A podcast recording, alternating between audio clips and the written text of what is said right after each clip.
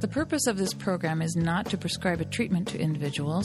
Listeners should consult their healthcare practitioner before attempting any treatment. Good morning and welcome to Health Watch. I'm Doctor David Naiman, your host. Today's guests are filmmakers Elaine Velazquez and Barbara Bernstein.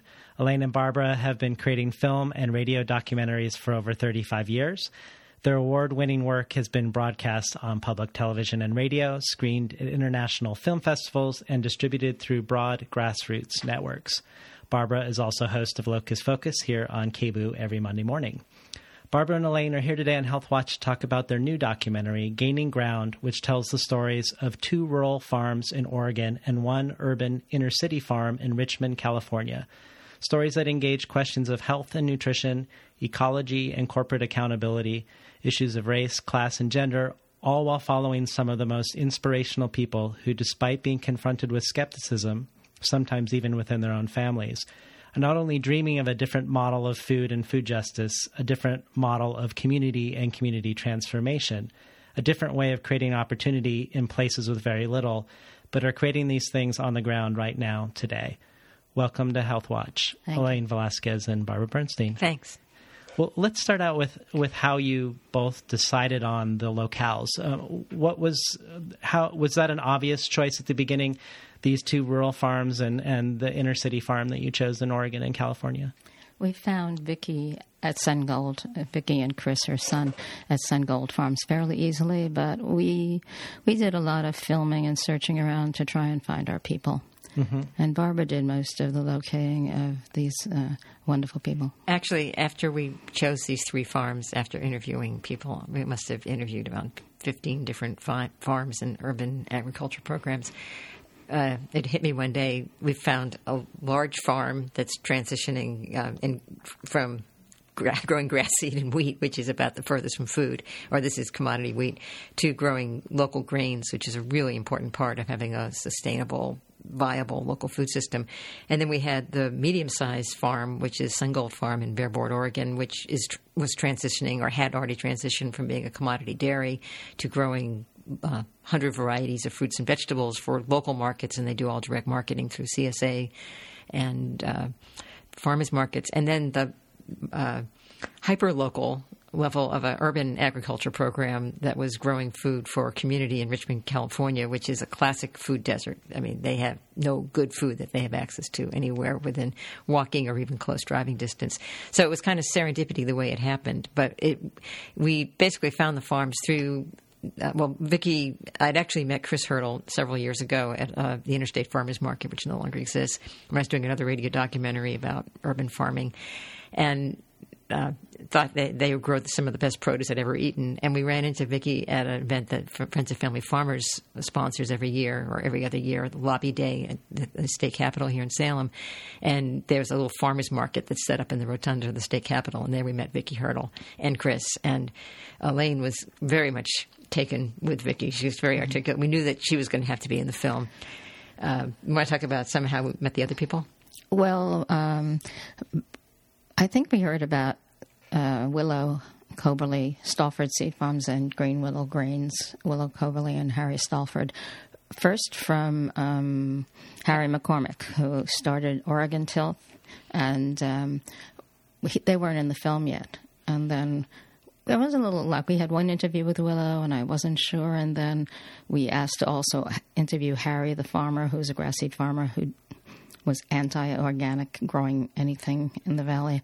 And I was a little afraid of him, but they they were great. I mean, when somebody is really good on camera, honest, and they can, it's it's got to do with some ability to to really open themselves up, and you can empathize with them, and they were very strong. And then Barbara located, uh, we wanted to do an inner city, and Barbara located Ro- about Doria Robinson, and uh, one conversation, it was obvious this woman is brilliant and articulate, and she led us in to their world, which is basically a community of color with Chevron refinery over their town in Richmond, California, and they've got, they're growing organic produce and teaching the kids and in the schools. Well, it really is a, this great um, compare and contrast of locations, but what really makes the the movie Gaining Ground a, a, a, oh, entertaining and engrossing film are the personalities. And I just strangely, even though at the beginning I felt this sort sort of aversion to Harry, the grass feed seed farmer, um, he he grew to be the crucial character in a lot of ways in the film. Um, and, and part of it is he, he, he represents at the beginning something that I didn't know, that how little of food is actually grown in, in the Willamette Valley. So you were talking about grass seed for, for golf courses, or, or wheat that apparently is mostly exported to China for noodles. And he was the sort of the epitome of, of this sort of farmer, with conventional high input fertilizer, lots of pesticides, and super skeptical. And skepticism seems to be a, a, a major theme in this movie that's getting overcome in both Richmond and, and in Oregon. But tell us a little bit about the dynamic he has with his wife and what she wants, and how he drags his heels at, at every every little move that, that she wants to make on the farm. Well, Harry is a stubborn, he's kind of cliche, stubborn farmers. We did it last year, so we have to do it next year. And he, even though his wife is a very strong personality, but she was like fifteen years or thirteen years trying to get him to change. And she finally asked Harry McCormick to help her talk Harry into it. And he sort of did it. And he transforms over the period of the film. I mean, we filmed for at least four years. Following these stories. Watching his trajectory is really remarkable. Well, actually, when we first uh, interviewed Willow, and we, we interviewed Willow and her mother back in November of uh, two thousand eleven, and they were talking about Harry like he was a bit of an ogre. He was like really a problem in terms of trying to get him to go along with what they were wanting to do. And he was, well, in the beginning of the film, Willow says, he offered me eleven acres on a ten thousand acre farm to start our experiment, with this wonderful expression she has, of like sort of a sardonic expression. But so it was still kind of an issue, and Harry McCormick had described him like this big guy. Harry McCormick is a little guy, and Harry Stalford is a big guy. And the way that Harry McCormick described Harry Stalford, we thought, oh, he's going to be this cliche grass seed farmer, and he's going to be the bad, the, the villain in the film. He's the person we're trying to overcome. And and actually, we weren't so much when we met Willow. We realized, no, he's not going to be the villain, but certainly a challenge. And one thing that was interesting, that he and Elaine hit it off immediately. And I think that Harry Stalford is like a wannabe filmmaker. So we call, we called him Martin Scorsese, and he would he set up he gave us ideas for shots, actually, and he drove us around in his flatbed truck, driving all around the, the roads around their farm, uh, shooting scenes of the fields and stuff. And he was so cooperative and really engaged in the whole filmmaking process. And I think we caught him at this really interesting moment where he was starting to really get the power of growing organic food, and understanding that this was really an important – it was important for the community, important for the world, and also important for them in order to stay in business, because grass seed and com- commodity wheat is a really hard way to earn a living. Well, he was very ambivalent. He possibly still is. I mean, they make their main money through grass seed and through Asian wheat, and uh, – but the, the uh, organics has taken off incredibly, and they're doing very, very well. In case you just tuned in, we're talking to filmmakers Elaine Velazquez and Barbara Bernstein about their latest food documentary, Gaining Ground.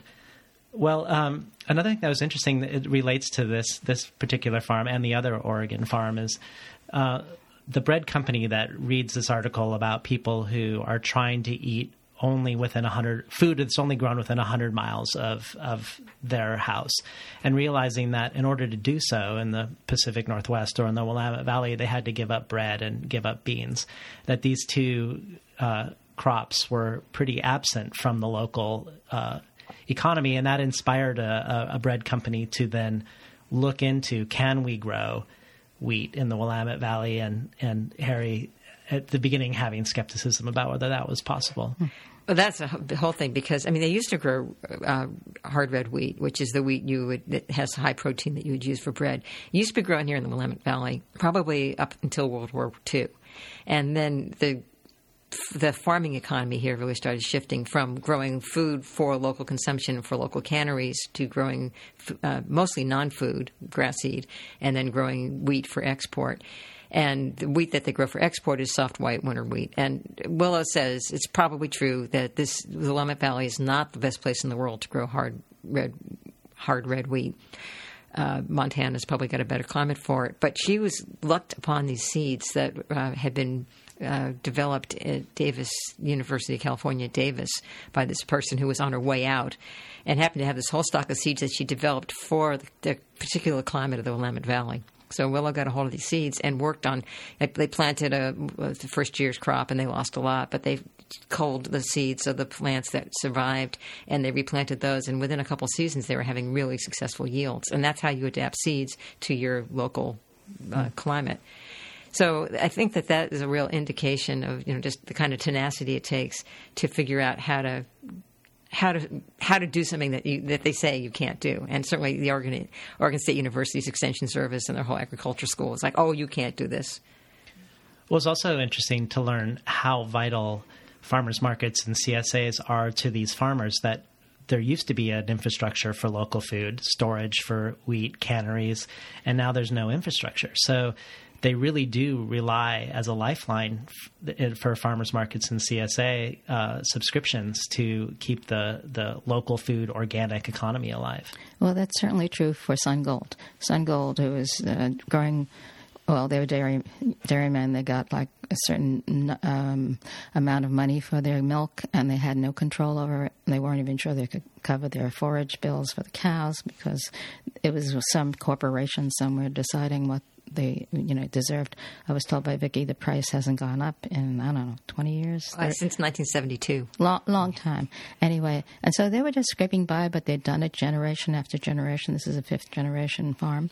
And when they were put out of business by D E Q, the cows being too close to the water and then changing their rules, and they started growing vegetables, they discovered that they could actually make a really decent living, or for them a decent, you know, they they actually could go two weeks to California in the winter time, or something like that. And um, for them, C S A and farmers markets is the lifeblood mm. of their distribution.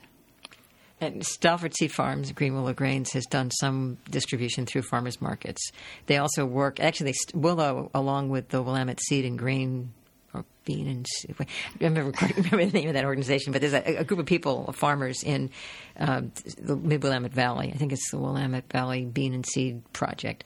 And they started a, a, a thing every year called Fill Your Pantry, and they had it in Shedd, Oregon, which is about six miles south of Tangent, where Stalford Seed Farms is located, and where farmers bring in basically storage crops for the winter, and people go and they fill their pantry with potatoes and onions and garlic and all kinds of stuff.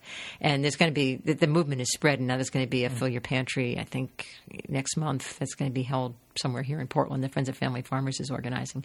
So this is an, moving the farmers market and C S A model further to where you're encouraging people to do their own storage, basically, become their own store. Right.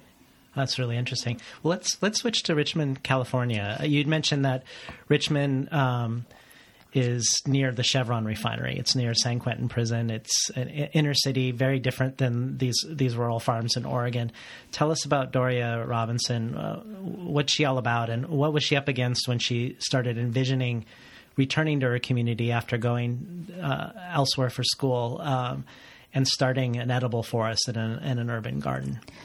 Well, Doria has this amazing education that she happened to get in. Well, she worked her way through school. She worked her way through high school and through college. She's, you know, the education they were giving in Richmond, California was like, let her drive by. She just had had it because it's it's a it's a, it's a violent neighborhood and uh, underserved and just hard, you know. And then the, the refinery is literally right above their town, and uh, Chevron doesn't really take care of them. So anyway, so she she got she she went to this. Uh, uh, this really good high school called Maybeck in Berkeley, and then they they gave her a scholarship to Hampshire, and she came back with those skills, and she was born right there in Richmond, and her family's there. And she said, this is the front line, and we've got to hold it. And she didn't start Urban Tilth, but when she took over about seven years ago, something like that, she does that model of trying to not just – food is a vehicle for them. She wants to feed her community. It's organic, and it's really free or what they can afford. But she wants to empower the kids. And she teaches in the school how to grow your own food and teaches them leadership skills. They have a serious responsibility when they come in. They run that program and they can fail. And she's she's just a, a really brilliant leader. She uh, she understands what it takes, the kind of support and the kind of belief in, and these kids, and they're amazing. The staff, her staff is amazing. I loved watching the watching her, and also watching uh, her her students or people coming up in the program who are now taking on responsibility. It was really amazing to watch them. Well, there's two young people that we focus on. I mean, we could have focused on a number of them because there's quite a few of our staff who are all in their twenties. Uh, she calls them kids. Doria just recently turned forty. So she's, a, for us, she's a kid. But uh, they are uh, just really inspiring young people. And Tanya Pulido uh, and Sherman Dean are the two that we focus on. And Tanya's story uh, is interesting in a way, a little bit reminiscent of Doria's, in that she decided to go to the University of California at Berkeley.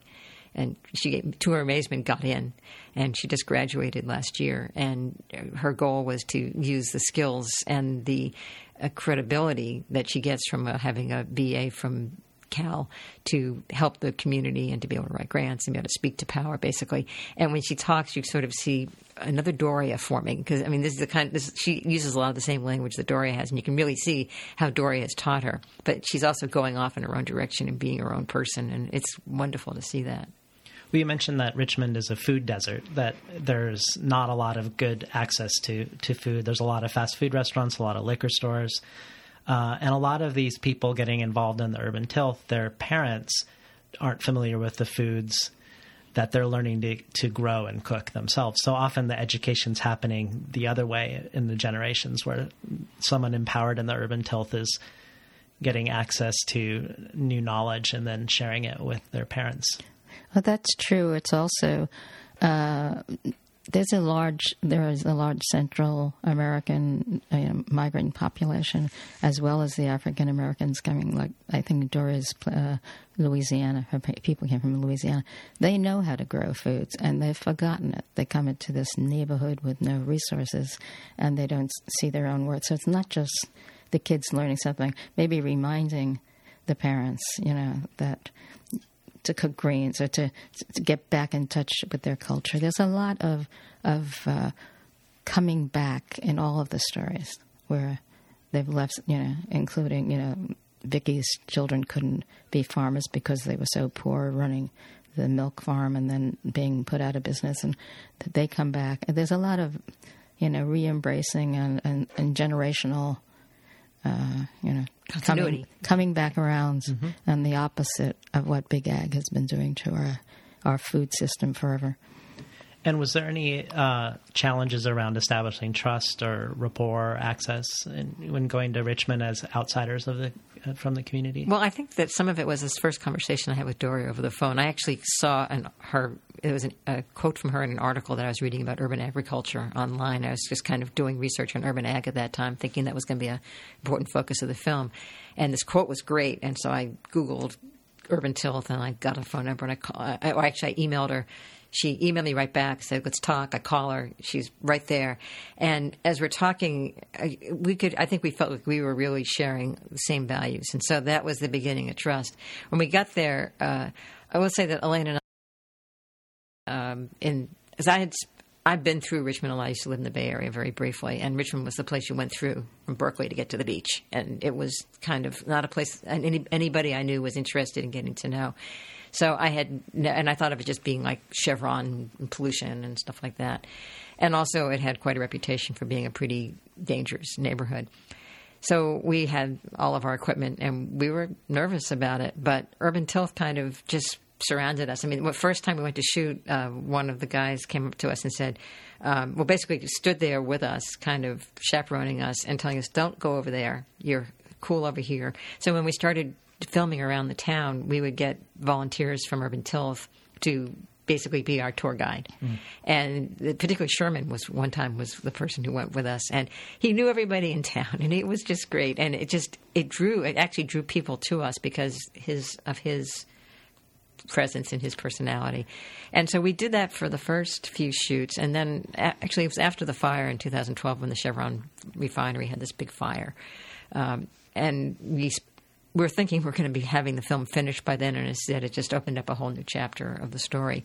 And we did a lot of filming after that. And at one point we asked Doria if she thought it was okay for us to just go off on our own, because we really knew our way around Richmond at that point and felt comfortable in a lot of the communities. And she said, it's up to you. You know, it's like the whole thing was up to us all along. It's like when we had a, our own comfort level, then we're cool and we won't be the same targets. Also, in the three years that we've been filming, the violence had really gone way, way down. And there had been a couple drive-bys the first time we went to shoot there, just a week before. By the time after the fire, it was the crime level was going down there as it was going up in the rest of the Bay Area. So it was actually, re- in reality, a much safer place to work as well.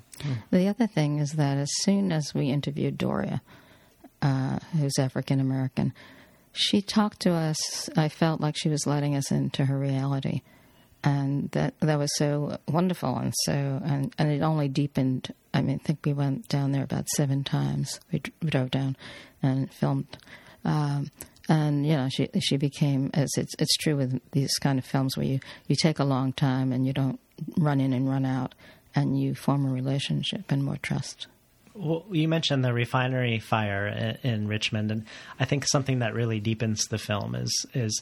We see the success of the transition to or, to organics in Oregon, and we see all of these young people in Richmond uh, getting engaged in the in the greenway and in the edible forest in, in a way that's it's pretty amazing, actually. And um, and yet there's still ongoing struggles. So obviously in Richmond they have some struggles that are community focused, maybe some vandalism or or other things going on in the farm. But then there are things that are outside of their control, like the refinery fire, which ruined an entire year's worth of crops. And then you, and in parallel in Oregon, the contamination of G M O in the fields, which Asia then decided not to buy uh, Oregon wheat, which drove down all the prices for conventional wheat for farmers who had nothing to do with the contamination or weren't even in that part of Oregon. So these, tell us a little bit about that shift in tone in the movie and how we We we go up, we see this building, and then we also see the reality that um, there's big powers that uh, seem to also have, uh, you know, undue influence on, on people who are community organizing. Well, they're there. Our corporations are there. Monsanto is there. Chevron is there. All the other corporations that are real. And we, we knew we weren't going to have, like, a happy ending, and we all drive into the sunset. Um, and it's left, and the, the the threat's still there. Monsanto's still there. Chevron had acted the way that they acted the last time. They had, you know, got a very bad safety record. They don't care about the population, or it appears. So that's always been there. And actually, Chevron wasn't mentioned to us until after the fires. So it was sort of like the elephant hmm. in the, you know, they talked about other things and other challenges, but it wasn't even mes- mentioned until after the fires that there's this thing a block away that has accidents all the time. You know, so it. I don't remember where I'm going from here, but that's okay. Well, yeah, actually, I, I, for us, it was a real challenge when the fire happened. We'd gone down the day before the fire uh, to be shooting all week, and we're going to be shooting. They have an apprenticeship program for high school students every summer, and it was going to be the final week and celebration, and we were going to shoot that, and it was going to be the end of the film. And the night before we were supposed to do our first interview with Doria, we're sitting at our friend's house in Berkeley about to have dinner, and my friend comes in and says, the Richmond Chevron refinery is on fire.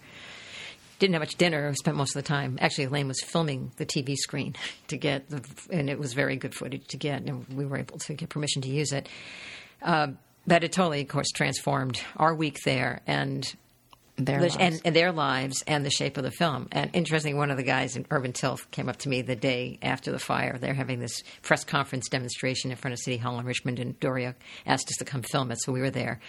He comes up to us and says, well, this certainly is going to give your story more drama. and it's, this is, it and, does. And it does. Yeah. And I was something, it was something I was, I didn't want to say that. I thought this is, that's really kind of, uh, it's insensitive and callous and right. opportunistic. I mean, it's not, oh, this isn't good for us. It isn't good for anybody. But the reality of it is it, it really heightened the issues that we were trying to show all along, both with that and then with the G M O wheat discovery in Eastern Oregon, that it was one thing to have people talking in the abstract about big ag and big oil. It's a whole different thing when suddenly those stories hit on a personal level. So I, I don't want to use the word fortunate because it sounds it's pretty insensitive. But I think that it gave the film a power that it wouldn't have had if those two events hadn't happened. Well, part of me feels like, you know, being fortunate, being in that place, the moment that that fire happened, and it was all obviously serendipity, if you want to call it serendipity. But, and at first I was very upset. I was like, I want this to be a positive film. I'm going around and whining. Um, and it was, I just feel like it was meant to be. That story was meant to be told, and we, we fortunately were there at the moment that that happened. I still think it is a positive film. Like, I, I believe that somehow it's, it's, it's a, it's more of a deep and sort of uh, real positive, rather than uh, I, I, it's not it's not a um, just a pie in the sky. It's showing you the real reality, but it's also really projects, uh, I think, a vision in both of these places of what could happen, particularly if if communities are able to push back against some of these these corporate influences. Well, I think it's inspiring. I think what Doria is doing is inspiring, no matter what her obstacles. And the same thing with the uh, Harry and, and Willow and um, and Vicki at Sun Gold. It's like they're all like, it's this personal initiative and being willing to try and feed your community healthy local food and dealing with whether, you know, the obstacles are as they are there. And there are many. And we didn't even touch on many of the little things. Like, I know Vicki and her family was very wary of Portland, uh, even fearful of coming into Portland. And we think of, like, Portlanders getting to know their farmers, but we also don't think that maybe there's some apprehension the other way around also, and that there's this new way of, of building community. And then the, the, the brief touches you have in the film around returning eco- ecology with animals and birds that come to for, to farms that are more uh, diverse and, and responsibly.